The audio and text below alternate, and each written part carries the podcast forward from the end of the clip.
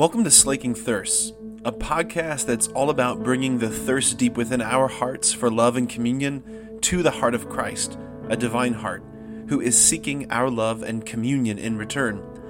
The hope is that the two thirsts would meet and both thirsts would be slaked. A reading from the Holy Gospel according to Luke.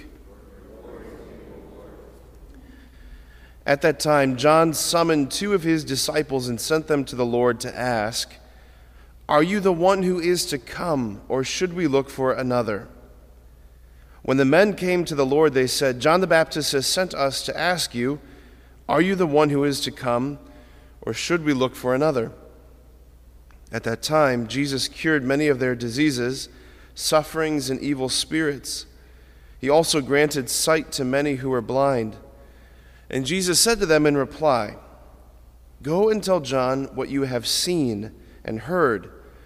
The blind regain their sight, the lame walk, lepers are cleansed, the deaf hear, the dead are raised, the poor have the good news proclaimed to them, and blessed is the one who takes no offense at me. The Gospel of the Lord.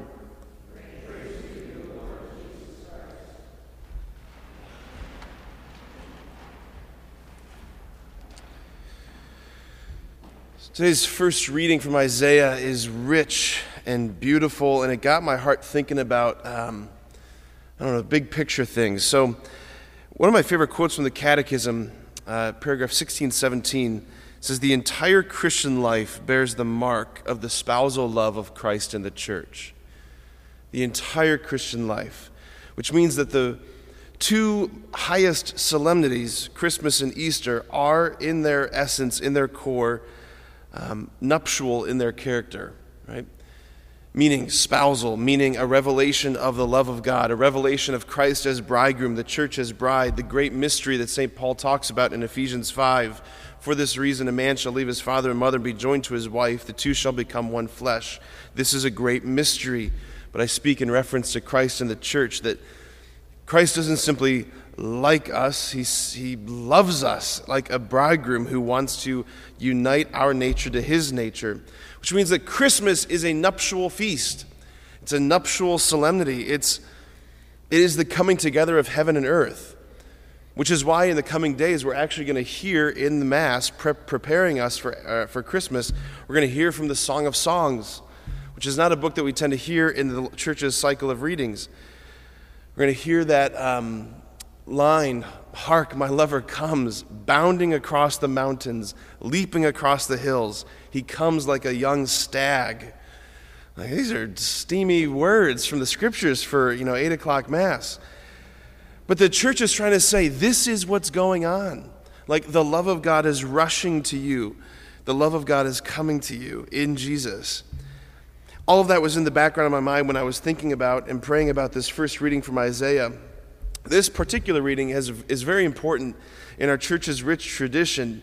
This reading forms the introit, so like the entrance antiphon, the chanted entrance antiphon, for an ancient mass, a traditional mass called the Rorate Caeli Mass. Rorate Caeli. Um, it's still often celebrated in, uh, in you know, parishes that celebrate the extraordinary form, the Latin Mass. Uh, we could do it here, uh, you know, as a parish that celebrates the Novus Ordo Mass. Maybe next year we'll do it for Advent. But what is the Rorate Caeli Mass? So it's, it's a votive Mass in honor of the Blessed Mother that is celebrated on a Saturday early, early, early in the morning when it's pitch black, dark out, right? And it's only lit by candles. And as the Mass is going on, like the sun is rising. So as the Mass unfolds, the light of the sun begins to fill the church and envelop the church. It's all this bombarding symbolism of the coming of the sun, the coming of the bridegroom. Like the bridegroom comes forth like the sun coming from his chamber. All of these images, right?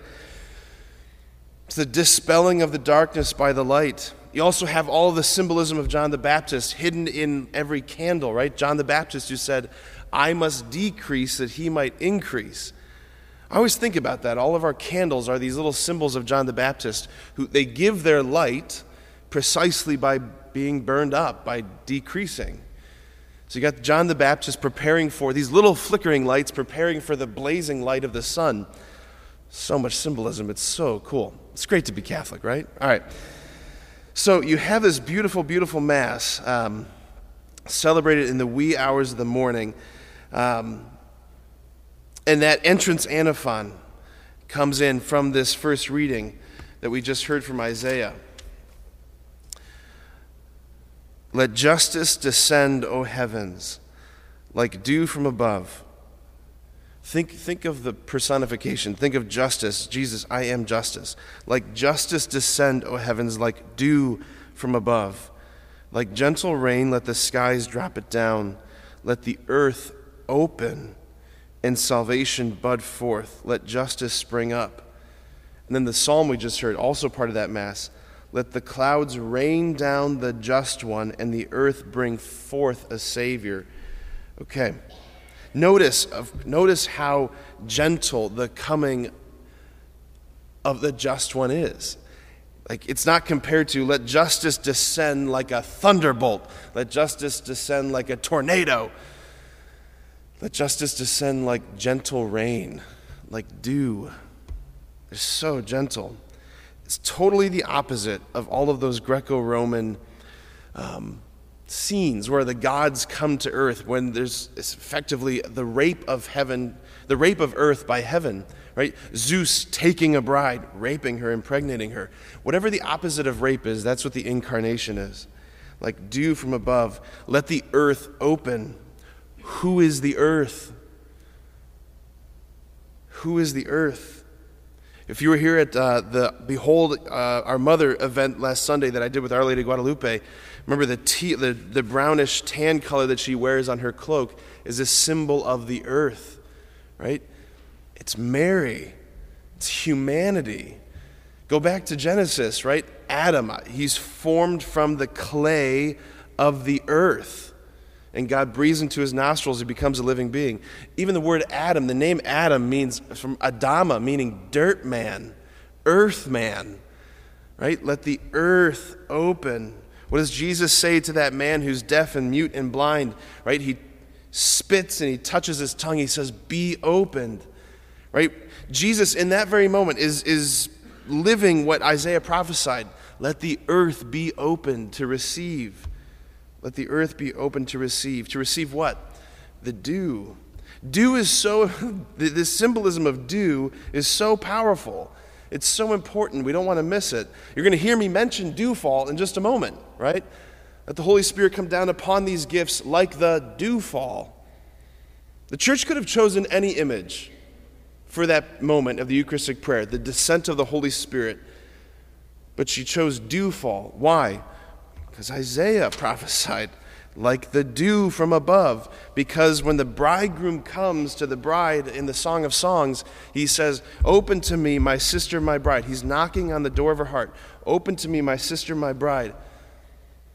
My head is damp with dew in the darkness of the night. See what's going on? Like, it's just like, whew, the entire Christian life bears the mark of the spousal love of Christ and the church, and, and here we are caught up in the midst of it. Again, there's no ordinary Mass, there's nothing ordinary about what we're doing. Let us be like that good earth, the good fertile soil that opens to receive the just one coming down. Amen.